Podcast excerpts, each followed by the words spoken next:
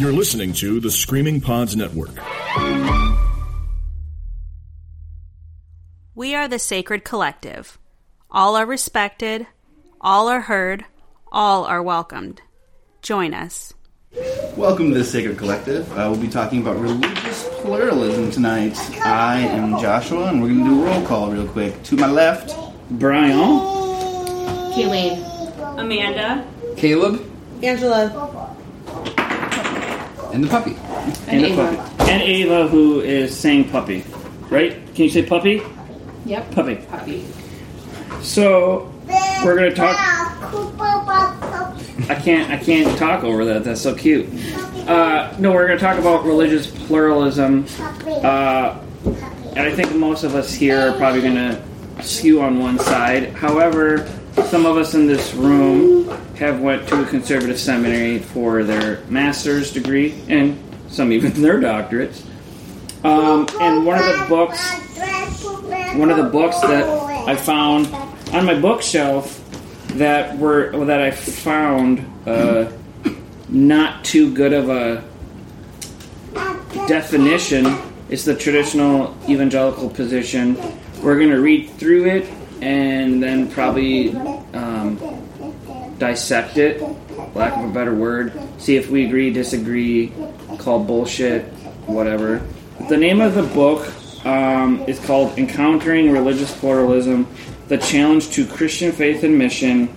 Uh, and the author is Harold Netland. And it's not saying that I'm we're poo-pooing on this particular individual. On this book, I did look at the copyright dates, and it was written like 16, 17 years ago, so it might be a little bit out of date. Who knows? This person might have even changed their minds. However, um, when we came up with trying to decide what we were going to talk about tonight, and we pluralism came up, I knew that I had this book on my bookshelf, and I said, let's find a definition and kind of just see how, even since when this individual wrote this book, to where they're at now, or where we're at now in our culture in a religious landscape. Um, I thought that would be fascinating. So, You said it was 11 years old? no, like 15 or 16 Oh, okay. years old. So jump in whenever I uh, say something that you're like, I disagree with that, sir.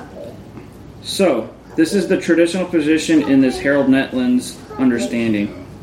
Christians have traditionally maintained that God has revealed himself in a unique manner in the scriptures and preeminently in the incarnation of Jesus of Nazareth and that sinful humankind can be reconciled to God only through the sinless person and atoning work of Jesus Christ, the one Lord and Savior for all people and all cultures.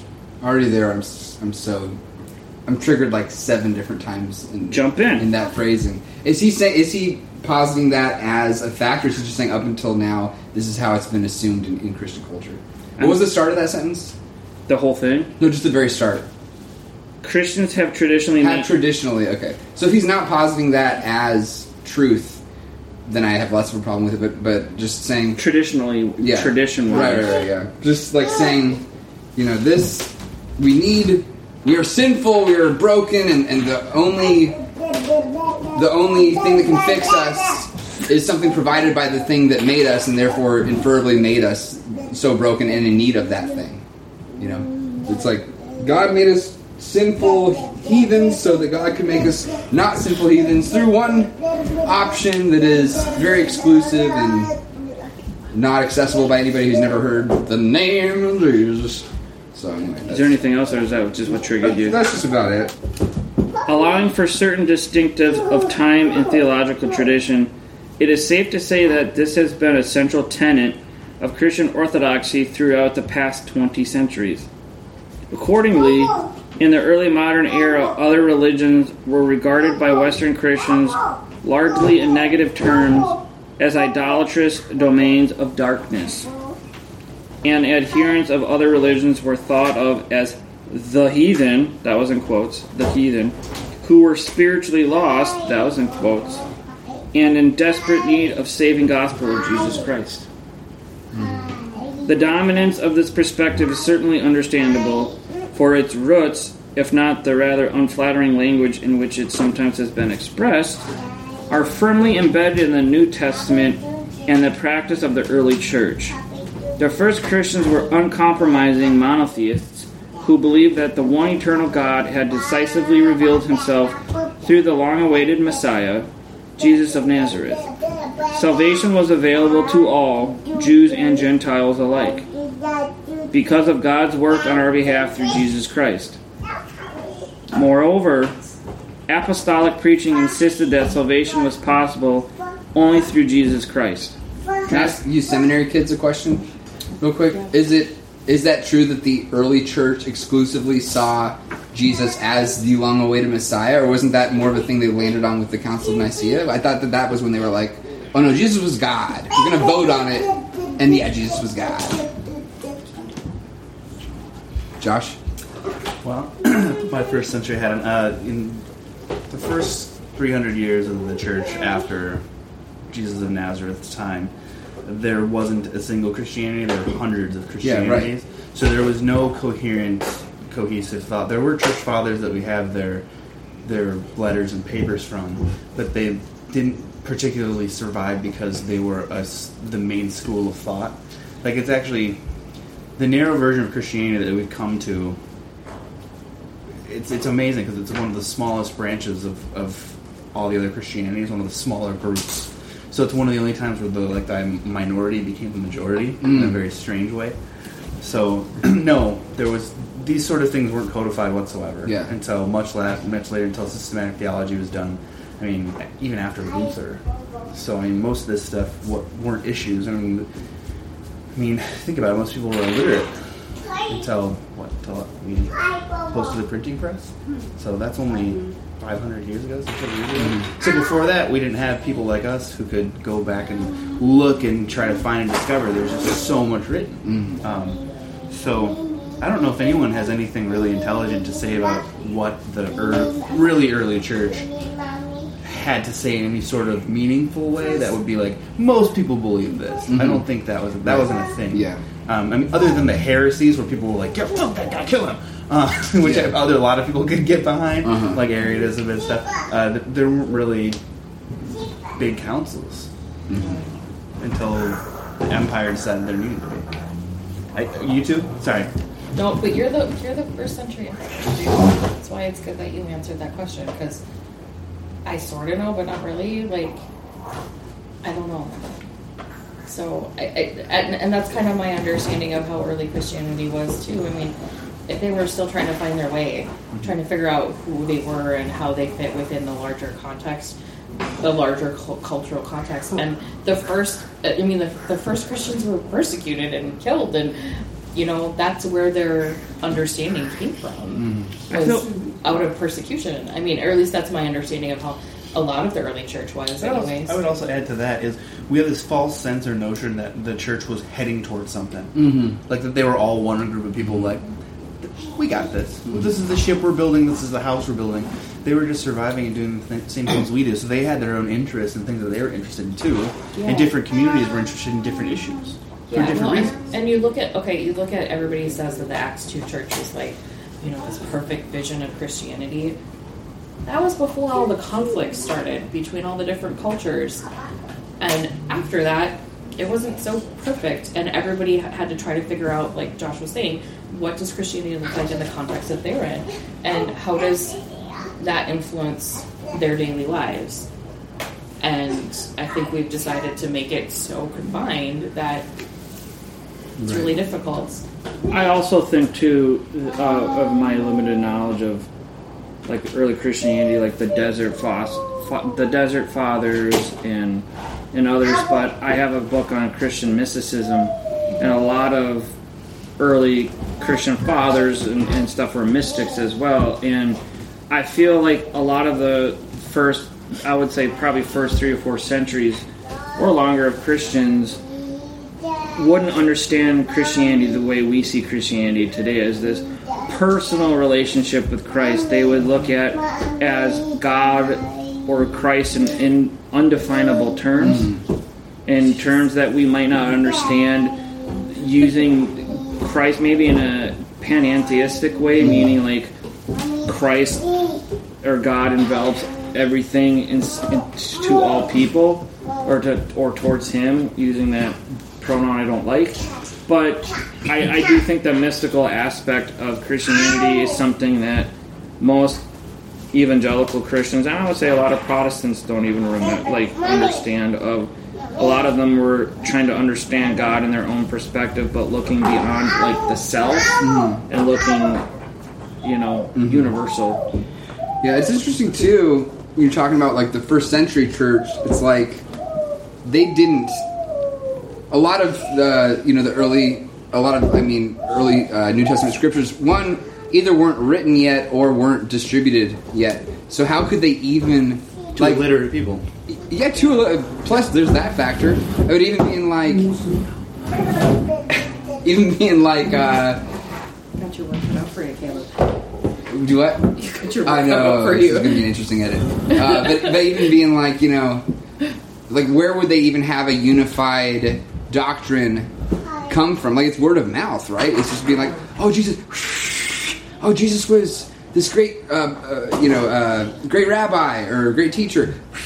Like everyone's like whispering to each other. Like Some great it's, like, whispering it's a telephone game, you know. Jesus was Messiah. Jesus was pass it on. I mean, Jesus was a pariah. Pass it on. Yeah, right. Angela's like the resident punk expert. So, like, would you say there's a I wouldn't say that. Do you think there's Official like title. so? I'm trying to make an analogy between like the way the punk scene started and then how it got taken over by the corporate industry. Hmm. So like when the punk scene started, it was just this thing where people just wanted to break shit and Yeah. like not be a part of society. But there was never like a punk manifesto.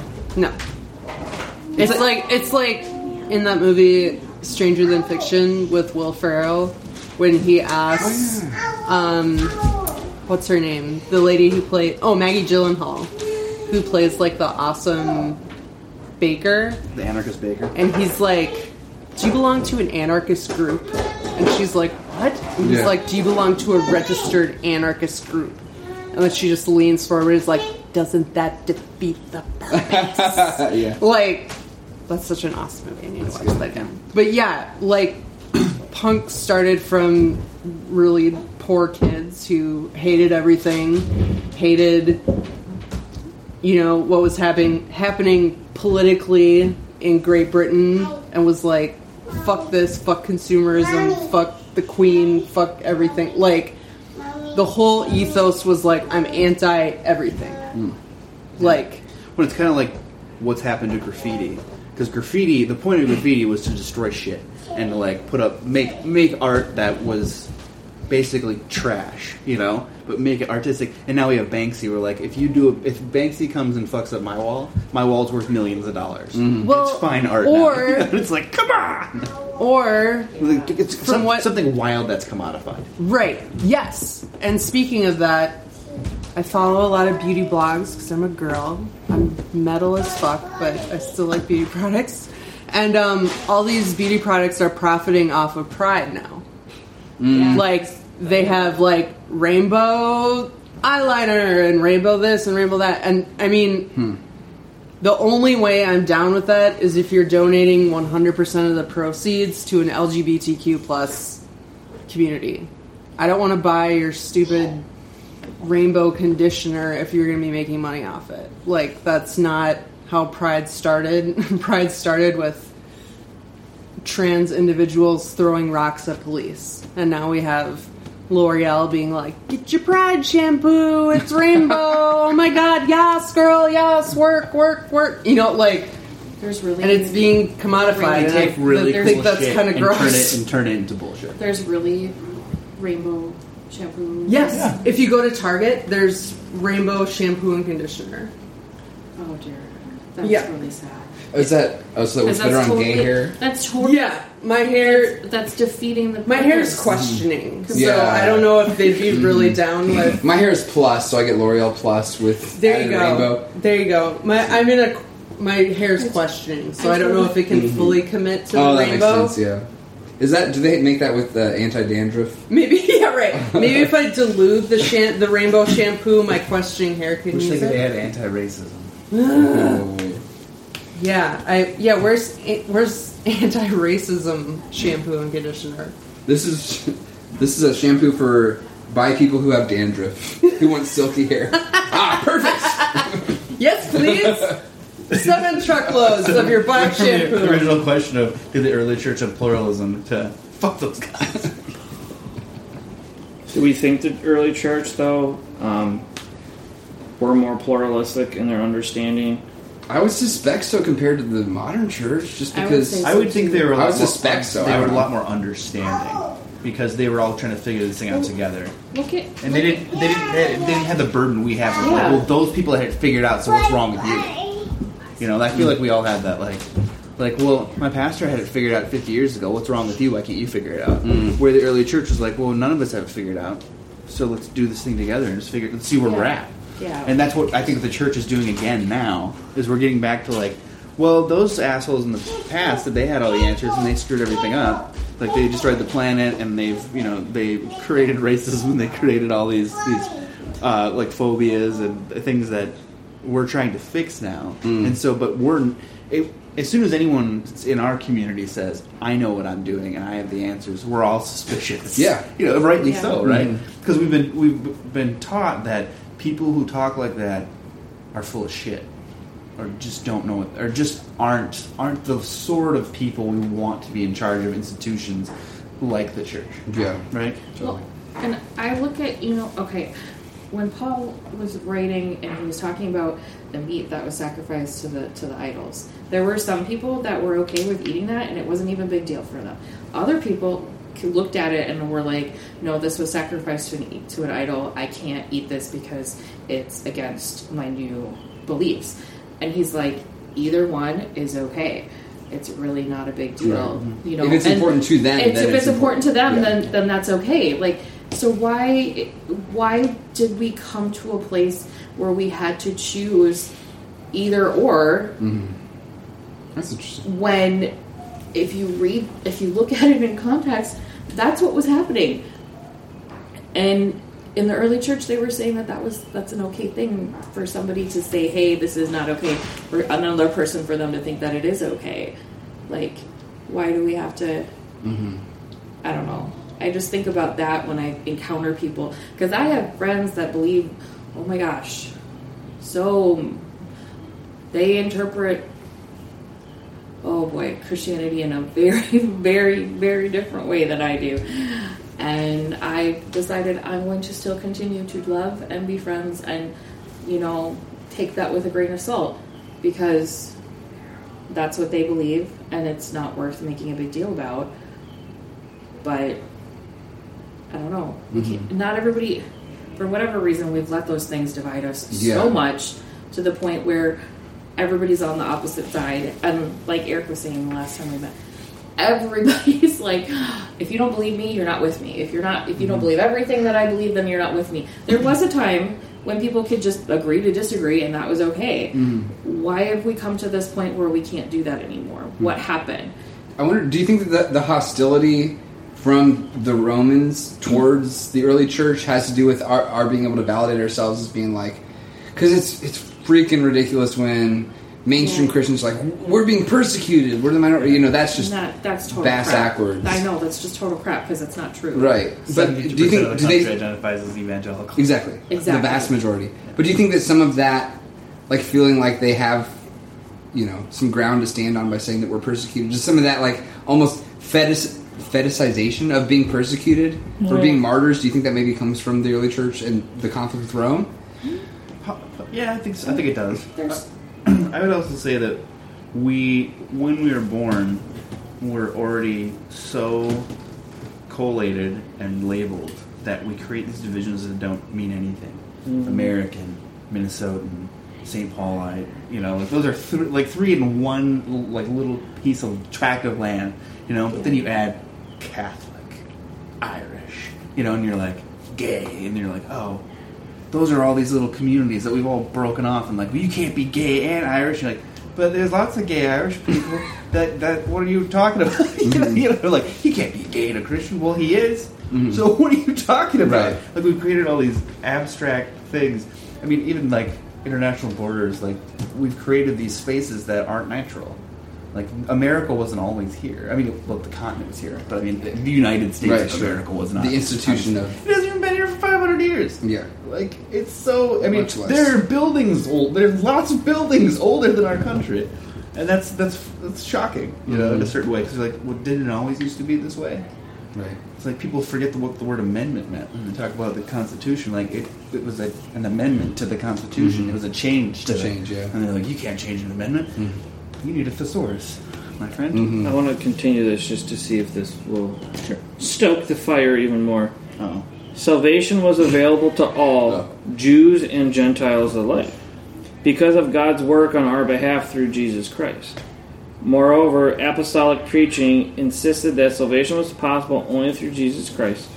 Not surprisingly, then, alternative religious practices and beliefs were largely re- rejected as idolatrous, and the early church held a consistently critical posture toward the religious practices and beliefs of Hellenistic paganism. End quote. Idolatrous is a really. It, can we find a parallel term in, let's say, in secular language to idolatrous? Because that's such. If you're not raised within Western Christianity, you don't even have a. a, There's a no concept for that. yeah. even. yeah. there's no cognate for idolatrous. Hmm. It's uh, sorry. I'm uh, in this. There's a citation for what he just said, and one of our old professors is in the citation, which I thought was crazy. From that said conservative school. Yeah. Um, I think the thing that I take issue with a little bit more than anything is then alternative religious practices and beliefs were what was that were largely rejected as idolatrous. Like I want to know, and maybe he would flesh it out more in the book, but that just when I read that, kind of makes the hair on my neck stand up. Like, what do you mean by alternative religious practices? That kind of kind of sounds like shut the fuck up. You don't know what you're talking about. And saying alternative Yeah. religious infers that there is a standard religious practice. Like this is the right religious practice, capital R, right religious, capital double R. it's. Oh, go ahead. I was going to say it, it just infer it, it assumes before even going into this conversation that there is a correct or a singular or a standard religious practice, and saying, oh, any other religious practice is alternative, and and therefore less valid. It's funny that so the last part here says the early church held consistently critical posture towards religious practices and beliefs of Hellenistic paganism. His citation is Richard Hess, who wrote the book Yahweh and his Asherah? Question mark. And Asherah, what? Asherah. Asherah was uh, Yahweh's wife. Oh, In the- yeah. It's mentioned in the Old Testament, I think, seventeen times, but Uh-huh. it doesn't exist, right? It's only there seventeen times, Right. Um, but Asherah was because the Jews were not always monotheistic; they were polytheistic at one point, Uh-huh. and then their religion changed. Um, well, just like Christianity today, like if we're trying to describe the Trinity, are we monotheistic or polytheistic? Yeah. To other cultures, they're like, well, three and one doesn't make any Doesn't- sense. well, it doesn't even So make sense got- in our culture. Yeah, so you got three, right? Uh-huh. oh yeah. Well, yeah. Well, Yeah. yeah, One one plus one equals One. one. Because we're idiots. We failed at. We all failed that math. yeah. Those early Christian writers totally failed it. I think it's funny a modern Western author referring to uh, other religions that are polytheistic. I feel like if you ask anyone, okay, give me an example of a polytheistic religion, what comes to your mind? Hi- Hinduism. Hinduism? Hinduism, yeah. Hinduism. But if you know any, if you study Hinduism or Eastern religions at all, all of the different quote unquote gods, which is the closest, you know, uh, Right. vocabulary word that we can translate from deities. okay, yeah, all, all the Hindu deities are in their belief system just reflections or different expressions, different avatars of one God. And you can even apply that to Christianity. And this isn't like some wild take. Like I've studied Eastern religion enough to enough to be confident enough to say that I have, you know, for at least a few years. And Hinduism, it, any um, I don't want to say theologian. I don't know what term they would use. Any any learned Hindu scholar, even practitioner, will tell you that it's not a polytheistic religion in the Western sense. All of these different deities, all these different gods, Mm-hmm. manifestations are ma- yeah manifestations or expressions. And I've heard the comparison of like it, it it almost kind of aligns with some like um, some is it Kabbalist or from, from the Kabbalah uh, Like kind the of Jewish or yeah, mysticism? yeah, Yeah. Jewish mysticism kind of uh, metaphors of like if you look at a jewel in different lights, you'll get a, a different tone or a different reflection. That's kind of the, the Hindu take on what we call polytheism in Western culture. Is it's just looking at the face of the God from different angles. Well, I think Rob Bell wrote that in that last book. Um, what was that one that I let you borrow? Oh, what is the Bible? Yeah, um, where he talks, he has a chapter called "Turning the Gem," which is kind of going back. It was Mhm. like the gem is, let's say, quote unquote, God, for lack of a better phrase, but how we see different manifestations or reflections Mhm. of God, people we might look at as like, oh, that's different, but that's still the same variation of God, just Mhm. expressed in different ways. Right. And kind of I think connecting what you're saying with Hinduism is that's the same. They're maybe monotheistic, Mhm. but those different names of said God are just different variations Mhm. Yeah. of the It's like saying, oh, being. God is love. Let's call that Joe. God is patient. Let's call that Frank. Mm-hmm. Uh, God is is justice. Let's call that Sharon. Yeah, which and is- so it's like, oh, you got Joe, Frank, and Sharon. Sounds like you got a bunch of different gods here. It's like, oh, it's just different Just attributes. Frank and Sharon. Yeah, it's just, don't worry. There's because- company. Because real polytheistic uh, religion would be like Norse mythology with Thor and Freya Yeah. and Loki, and then or um, Greek. You know, uh, it's funny that we call it Greek mythology, even though it's a Greek religion. Mhm. You know, or Roman, like the Romans had, you know, basically the same gods in different contexts, but they all have their parts to play. Mhm. And I guess I'm sure you can find someone who's like, no, they were all the same god, Right, too," sure. but they were just different variations. I think reading. I mean, that was a huge. I'm, I'm not saying I did it justice, but for the sake of time and for the, all Did of it us here, than Justice League. um, doing Justice League. doing it Justice League. No, doing this any kind of justice. I I feel even when this book was written, I looked at the uh, front cover and it was actually written in 2001. So that was written what 18 years ago. Um, I would say maybe in 2001. 18 years ago, there was a lot of, you know, what happened in 2001 in our culture. Um, and even before that, like the year before with Y2K, and all, most evangelicals thought the world was going to end and whatnot. And I think even now, almost 20 years later, I even think, and this is just me, I don't have any proof, but I think even a lot more evangelicals, I will say younger evangelicals, not older, are more open to things that they are not sure of, specifically pluralism and, other social Mhm. issues. Um, but I especially think, I remember in this class that I read that book, I only read like parts of it because I thought it was utter bullshit. Because this book does take a very exclusivistic stance. Mhm. Um, the the bits and pieces that I've read of like how Christianity is the right, true, tried, right religion, and I would say, well, that's very exclusivistic. And, and when you read the scriptures, and in my opinion, when you read Jesus, Jesus was and God were very inclusive of anyone and everyone. Mm-hmm. And then when people, I think people take their own, because you can't write a book, a text, an article, whatever, without putting your own presuppositions in there. You just can't, because that would, no, no person can not write without a bias or their presuppositions on things, because it's just part of who you are.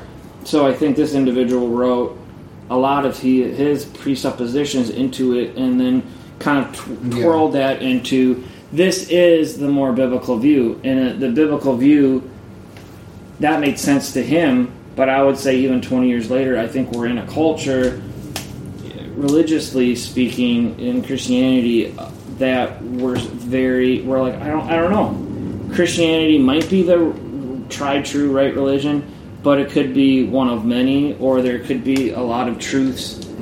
Um, I mean, I've t- heard tons of podcasts, I've read tons of books and articles of saying, could Christianity be one, kind of like you were saying, one manifestation of the truth and understanding, Right. and that Buddhists could be right, and and um, Muslims could be right, Hindus could be right in their own way of understanding, and I think that that understanding is gaining a lot more traction in this culture now than it was even Yeah. 20 years ago. We talked about it before. Like if you're if you're looking for water, just dig a well. Right. You know, like because we're, all after the same stuff. So no matter what religion you're part of, you're all looking for. Most of us are looking for the same thing. We're Yeah. looking, you know, for uh, happiness, fulfillment. We're looking to love our friends and neighbors. Yeah. We're looking. We're looking to belong. Uh-huh. And we're looking for community. Yeah, that really overlaps with the question that, that I was going to ask. That's that's like a perfect segue. Is like, and Brian, I want to ask you this specifically because I think you're. Kaylin, would you call yourself a universalist? Yeah.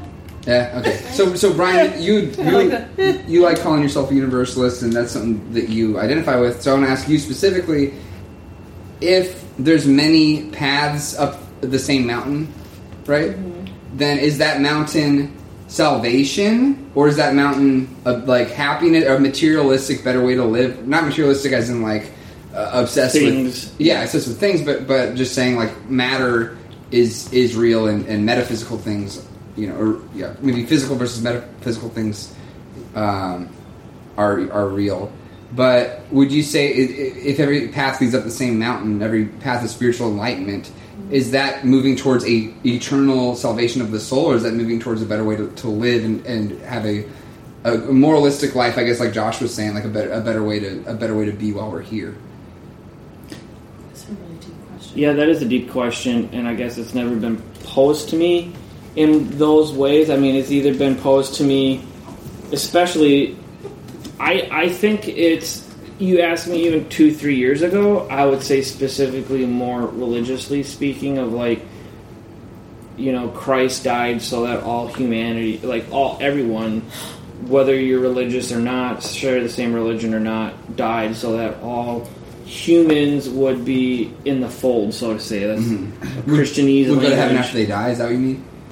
Whatever heaven, eternal life, whatever that This is. not after Or- you die, though, right? Yeah, I think now where my views have have diverged, and I'm not saying in a bad way, but just diverged, just because of studying and reading and just understanding life more, is I think I I think I and I'm obviously not God. I'm not a prophet. I'm not any any of those things. But I do think that if you're living your life to the best of your ability, um, whether you're a Christian or not, religious or anything, that if you live a good, moral, upstanding life, I think that's what's at the heart of most religions. Is trying to be moral, upright, just people. Mm-hmm. But to what end? Like for a for an earthly end, for like being a better human, or for and, but- and that's a hard thing to of your s- soul? and that's a hard question for I think anybody to answer because no one knows what happens at the end of our lives Mm-hmm. because no one and these people who have written books to be like I died and I went to the other side and I It's saw like, heaven really and, and I'm like no you didn't like that's just like the, all those ple- people kids especially the kids who did it that's all been debunked as like my dad made me do it I got I got in a book advance Especially, I know like that one, they've that all one literally kid. look them up online. They've all yeah, they've all been My dad, debunked. my dad gave me If I ever, if I ever, koalas. and if I ever do come back from the dead, I get necromancy. I'm not telling you bitches. I know. yeah. Right, and so like, and I and I've even said with even some of my own family members, it's like none of us know when we die if we go to heaven, Yeah. if we go to hell, if we live in a box in, in the ground. Mm-hmm. And I said because if we die and there's nothing after this life, then we're just rotting away in, in a box, Sure, and there's nothing wrong in that. we're just star stuff. Yeah, we're yeah we're, we go back into the kinda earth. beautiful. What kind I of actually, I actually like that. I know. We talked That's about my it. we favorite talked about version. before, yeah. Yeah. I think that this is an interesting kind of rabbit hole because I think it's probably 50-50 with this group. I think that, and that's why we sat in this orientation. Probably, I'm just joking about that. But I think that probably Are you? Brian, Brian, Amanda, and Kayleen would probably guess more towards there being an afterlife, whereas I think probably Joshua, Angela, and I would probably guess more towards there not being an afterlife. But I, but I think that we still want to be better people. We're all just sitting. Hmm, maybe. Maybe I- is that fair? Am I wrong? No, you're not. Yeah. wrong. No, you're Okay. not wrong. Okay. No. But like we still all, you know, want to. We still all have moral compasses, and I don't think we're doing it for. I don't think any of you, you others, who who would lean towards an afterlife. I don't think you're doing it for the rewards of No, an no, extra no, jewel no. in your in your crown or whatever. But I think that still it's interesting that we could have such a different perspective on you know an, an eternal soul, quote unquote, and still value similar ethical I hate that idea of like going out of being moral just And just to be rewarded. Just, just to be Yeah. rewarded. I hate that. Well, that's because another- that defeats the Yeah. purpose of why you're doing it. And that's that's a tenet of It's a takes away the beauty. thing. And yeah. takes away the That's a tenet Yeah, of sure. evangelical Christianity that drove me up the wall, and why I'm not that. Because like I've confided in you, Caleb, where I have family members, and I'm not going to say anybody's names on here, where we've gotten into like deep conversations with them of, of them pretty much saying, if there is no Christ, if there's no you know afterlife, if there's no this, why am I a Christian? Then why why am I doing this? If there's no afterlife, if there's no eternal reward and no eternal punishment, why am I doing this? Which a you're doing you're believing in that said God or said faith for in my opinion all the wrong reasons. Mm-hmm. I think. Um yeah. Also, also, I think we've negativized it, but like saying "great will be your reward in heaven" could also can also be a beautiful thing if, if you're doing something even though you know you're it's going to cause you to suffer. yeah, absolutely. So like, if you're like if you're suffering, say like I don't know why this came to my example. Say you're hiding people from a massacre. You're hiding someone from a genocide. And you're hiding his family, and you know, and everything it's going to do is just cause you heartache and pain. And you just say, "I'll get it in heaven." It's mm-hmm. it's, it's a thing you can say to be like, not that you're doing it so you get in heaven. Be like, everything is terrible now, so I'm just hoping that something will be better in the future. Yeah. you know. So I mean, so it can also be or for other people, But- even yeah. in the present. Yep. Yeah. But if you're just saying like, well, my mansion in heaven's going to be even fat, oh, Mr. Mr. Kennedy, it like, uh, no, that is, Ooh, I like I like that Southern belle yeah, that is. If you're doing, accent. if you're like, oh, that's, I got the vapors. that's the reason I'm feeding the hungry. Like that guy, I hope he gets hit by ten buses and then gets eaten. Not by, one, but 10. and then still alive and gets eaten by ravens. You know. so uh, I enjoy You that. thought about that What for a scenario could Oh, a single good. person be hit by ten buses? Oh no! I was even from Chicago.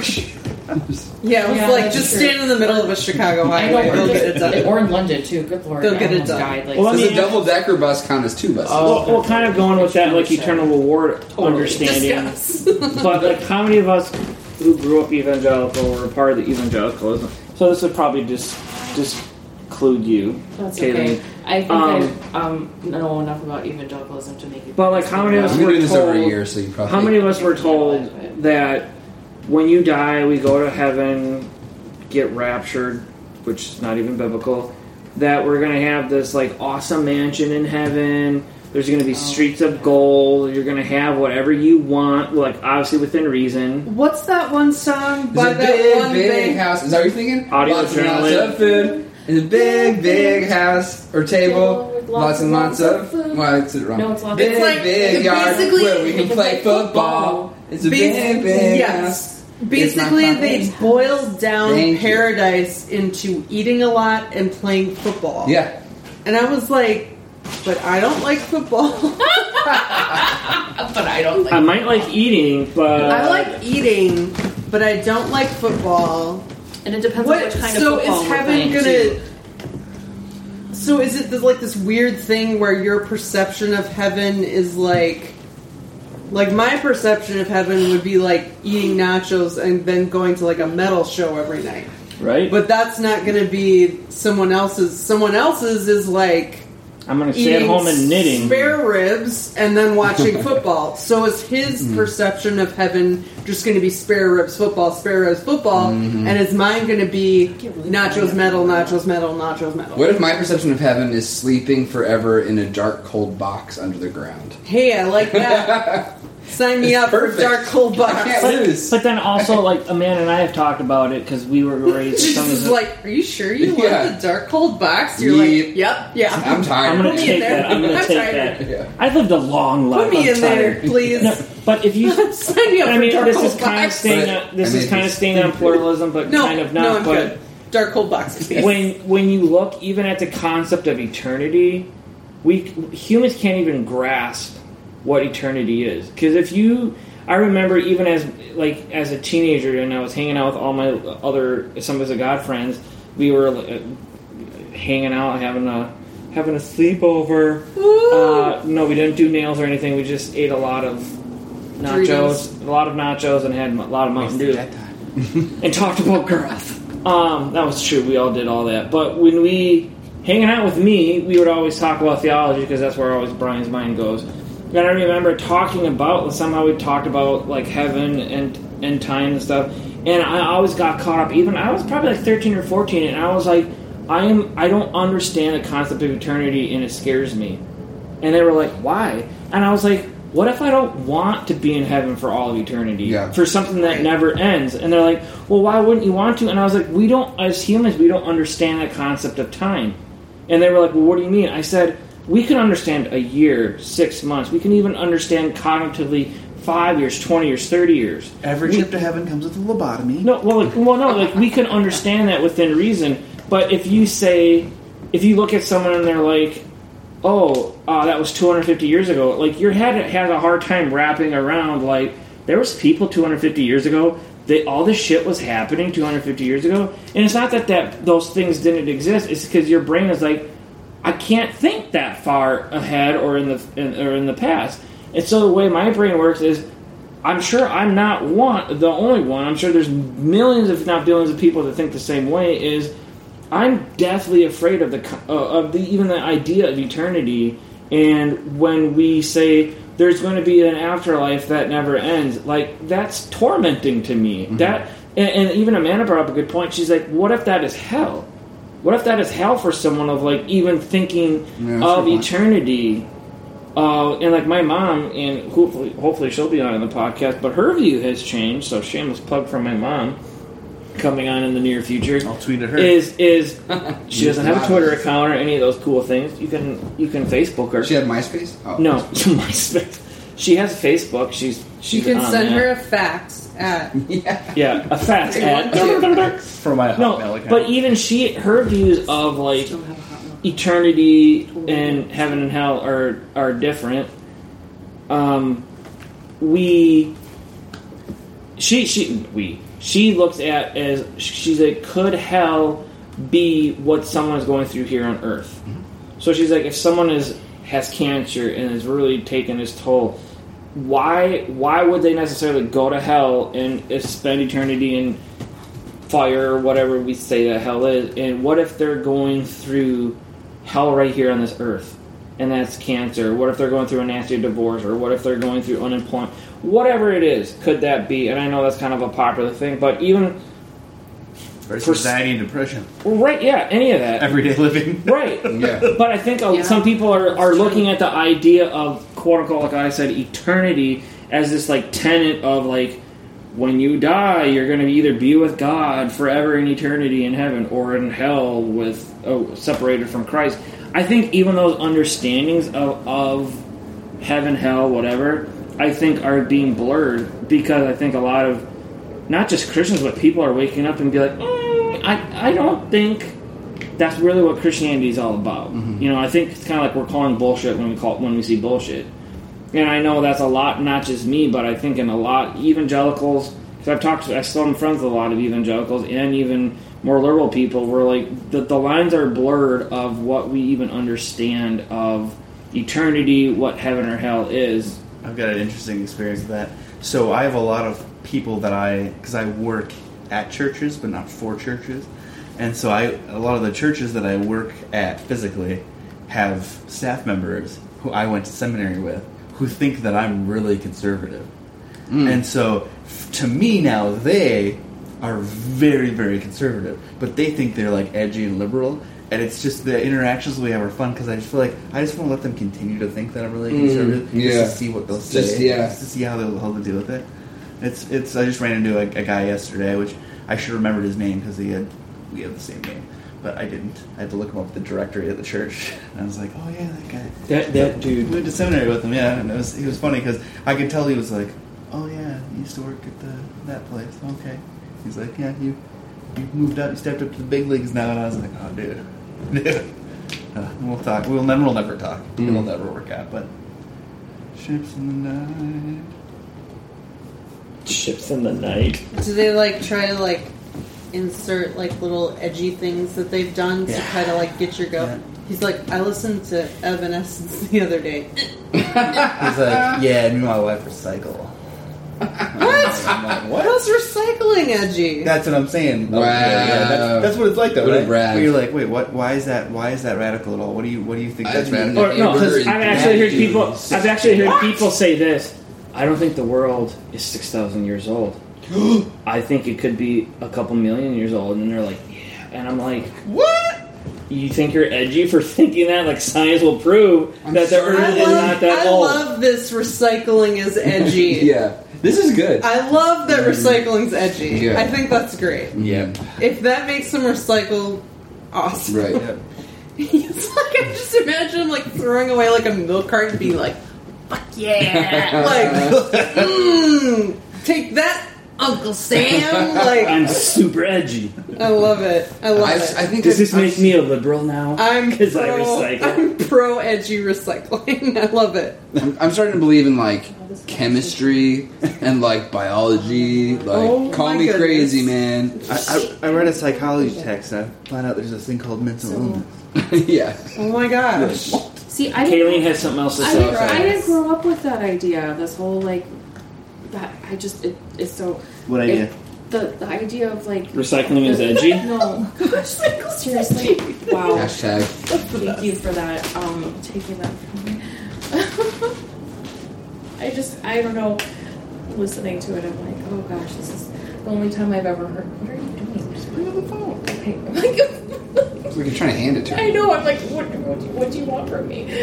Um, I don't know. I just, I heard about it when I went to school, and it was kind of like, what? What is this? Like, What idea?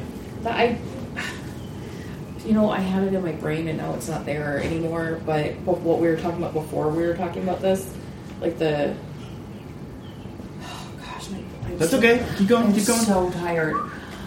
It's been such a long day. Oh, I'm sorry. That's okay. I woke up way too early. That con- that whole conservative thing that we were talking about before. I, About heaven and hell? Maybe that was heaven and hell. Maybe that's what we were talking about before. I just You mean? Are you, do you mean like people who are still uber conservative, thinking that they're being progressive now because they no. believe It in was science? it was. I think it was the whole heaven and hell thing. I think Oh, like Oh, of hell being like even if you if you were in heaven forever, it would be its own kind of hell. yeah. Well, no. That I'm actually really intrigued by that. But the the idea that I don't even know anymore. It's okay. I'm so sorry. Like No, I had. I had like Sorry. strong reaction to whatever it was that we talked about like a couple minutes ago, and now my brain can't remember what we talked about a couple minutes ago Well, why don't we- I've been up for a while. Why don't we do recommendations and then if you remember, chime in. Yeah, we could try that. I don't know. Do we have any other things to talk about, or have we done? We kind of went on rabbit trails, which I think is fine, and sometimes I think It's kind that's of the. what we usually do. I think that's some some of the beauty of having these conversations. yeah. We've all had a few drinks, which was nice too, but I think it's just us talking about things that have been on our minds and our hearts and our subconscious, whatever. Mm-hmm. And I think we're not we're facilitating a conversation that I think a lot of people mm-hmm. will want to hear, or maybe can reminisce with, or be like, I agree with those people, or I think they're full of shit, which is fine. it'd be cool to have a forum. Now that we have an Instagram, it'd be cool to have a forum where people could react to us, and then we could. That could be another segment, maybe at the end or the beginning of a show. Yeah, Well, let's Is do responding. We to can people. talk to Amanda, Which would be interesting because I think every Because Amanda's our social media Mhm. manager. It'd be cool because I think most comments will be pointed at some of us as opposed to all of us. Because there are a lot of things that we all agree on, but there's also a lot of things that we say that we respectfully, very respectfully disagree with. And so I think that that would be cool. A cool interaction with the listener. So recommendations. Seriously, this is happening Hello? right now. Wrong number. Huh? Wow. Wow, that just happened. Recommendations. Yeah, we're done. that was the rabbit trail right there. I have one. I'm really excited Yeah, about there it, you go. and Go it's for more it. original than usual. So I'm excited about Yeah. it. Speak up. Um, so I, do- I downloaded HBO the free trial just so I could watch Chernobyl. Like I'm not kidding you. I wanna watch that. It's It's that so show's so good. freaking Do you guys have amazing. HBO? I would not recommend well, we don't it. Pay for it. I would not recommend watching it before bed because it's like so. It's like, very depressing. It's super Yes, it- depressing and really terrifying. And part of it's the reason really why good. it's depressing and terrifying is because that's what happened. Like that, mm-hmm. all of that crap literally happened. And then I go and I, I do research because that's who I am. And I'm like, oh my gosh, oh, this is insane. I'm not a nuclear physicist. I kind of wish I understood it more, but now I understand more about how how how that works. But still, that's insane how thought- that happened. yeah, I thought and, it was a very, very it was intense so TV well show. done. Yeah. it was very depressing, but it was very Super, honest. super Very well honest. done. Super intense, amazing performances, specifically from Emily Watson and Stellan Skarsgård. yeah. Yeah. I think they both did amazing. And who was the guy who played the lead? Jared Harris. Jared Yeah, Harris. from- yeah, he, 'cause I he was remember him from Moriarty from, from- the from- Sherlock Holmes. I remember him from Mad Men too. He was Yeah. in. oh yeah, yeah, yeah, yeah. He was in Yeah. Mad Men too. That's right. Both of his characters. He was the way. incredible. His dad was also Dumbledore. That's his dad? Seriously? His dad was the original Dumbledore.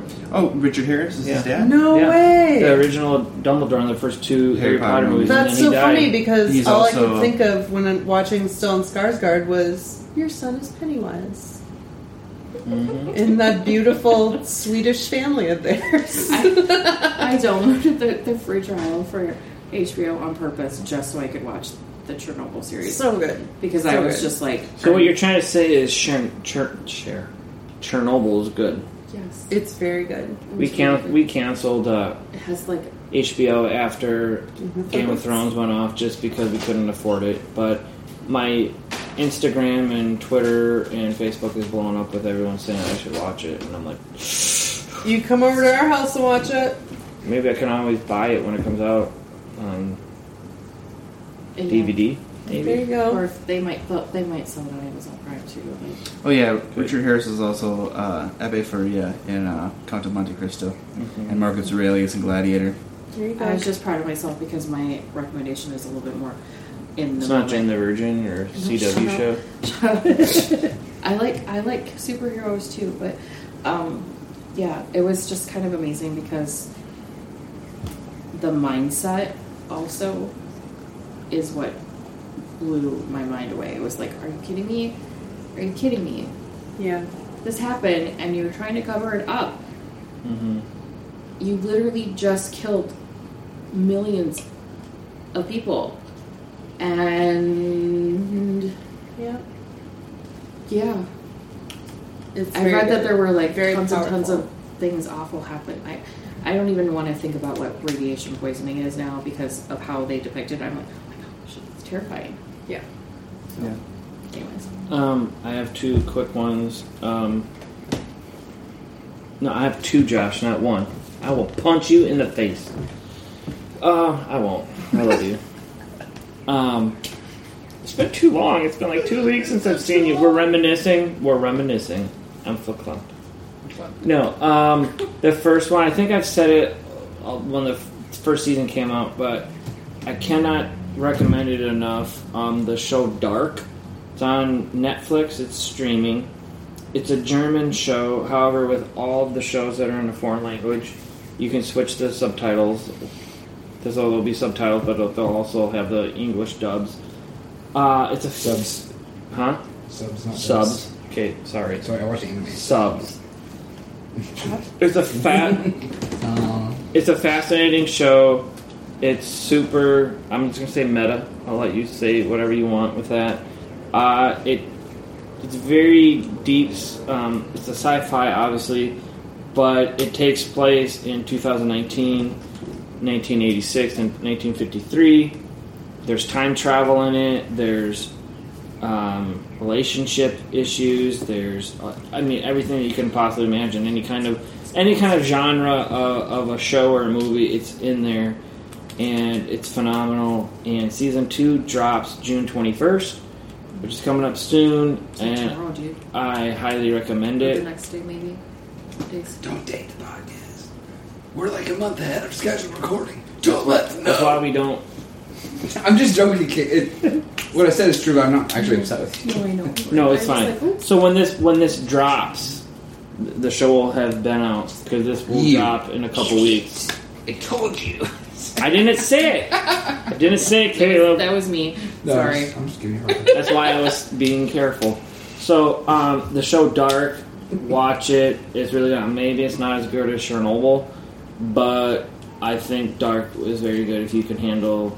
And it's not really it's not scary. I don't think it's just very dark, visceral.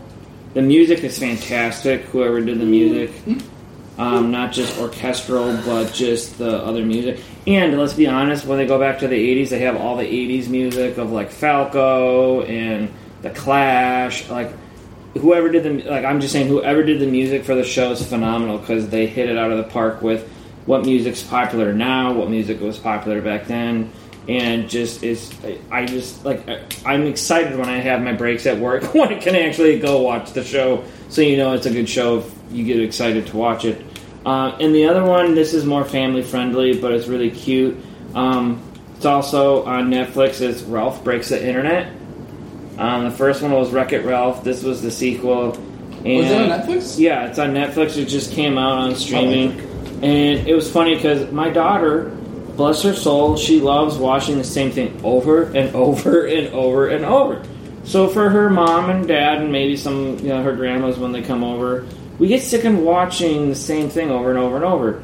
So we were like, let's try to find a, another kid-friendly movie. So we watched Ralph Breaks the Internet, and it's funny because there's a lot of pop culture references that adults will get that kids won't.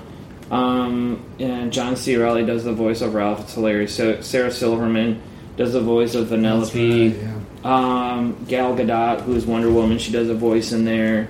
Just a ton of people are in there, and it, it's it's a cute movie. I mean, it's just it's it's actiony, but it's cute. So if you're ever anybody listening looking for just a fun family movie that everyone can watch, I highly recommend um, Ralph Breaks the Internet. I didn't know it was on Netflix. I'm going to watch that ASAP. It's fun. I love it. I like all those like the emoji movie. No, it's fun. Angry Yeah, Birds. it's just, a it's, little- they're just fun it's movies. fun. Just turn your brain off. It's true. I would recommend FX's show What We Do in the Shadows. Season one just ended. Uh, uh, Colin Robinson will rule the world one day. My Colin second Robinson. recommendation would be uh, Gin. Gin, like any gin- kind of gin, just gin. Gin. Gin will rule the world one day. I also have two quick recommendations. An album that I've been playing literally nonstop, I think, for the past two weeks, is from a band called After the Burial, and the album is called Dig Deep. Um, After the burial, dig deep. That's a weird, creepy sentence, huh? yes, um, and they actually they actually wrote it after a close friend's death. Oh, So it's a lot of like wrestling with What with you know like the non permanence like of life. Oh, Um, my favorite track off of the album is Laurentian Ghosts. Um, it's absolutely beautiful from start to finish. The breakdown in it is bone shattering. And before the breakdown hits, they literally play an air horn, which is amazing. Yes. Um, so listen to After the Burial, the whole album called Dig Deep, specifically the song Laurentian Ghosts, because it's gorgeous and I cannot stop playing it. nice. And my other quick recommendation for any ladies listening. Hey, ladies! Oh, ladies. Um, I discovered a really awesome makeup tool from Milk Makeup. They're very like a cool, all-inclusive uh, makeup brand, and they make this little magic stick. It looks like a big old chapstick, but it's called a lip and cheek stick. And you rub it on your face and your lips, and it takes like two seconds, and it blends really amazingly. So I would recommend going to your local makeup store, picking up Milk Makeup's lip and cheek stick, and guys too, Yeah. because Yeah. guys look fucking awesome in makeup. So if you want to put a little splash of color on your face, put a little rainbow on there for pride, Hide any blemishes? hide any blemishes, I highly recommend Or the Milk. Makeup cheek and lipstick. It's awesome. I love it. Um. Oh, I will recommend uh, everyone's agnostic podcast. The couple of episodes previous to this one uh, feature myself interviewing Marie from that podcast. Which the podcast was started by Cass. Um, they had a previous host whose name escapes me right now, but then Marie ended up taking over. So Cass is based out of Tennessee. Marie is based out of uh, here in well in Minneapolis, anyway, in the Twin Cities. and she's a, a new good friend of mine. The past week and a half, we hung out. I think three different times, just chilling. Apart from doing the podcast episode. Very cool. Yeah, Friends are the best. new friends are the best. Until they're not. Yeah. Josh is the Debbie Downer I of the know. night. Oh my god. Until He's you're the uh, realist. until you're all friended up. Are we all like BFFs? Maybe. No. Josh is like, don't look at me. You're dead to me. Stop touching me. Yes. this episode is fun. I'm just gonna say that. it's fun. Shall Fun we? For the family. Yep. Thanks for being part of our conversation. To continue the conversation, find us on social media at sacred underscore MN. That was a post Christian podcast.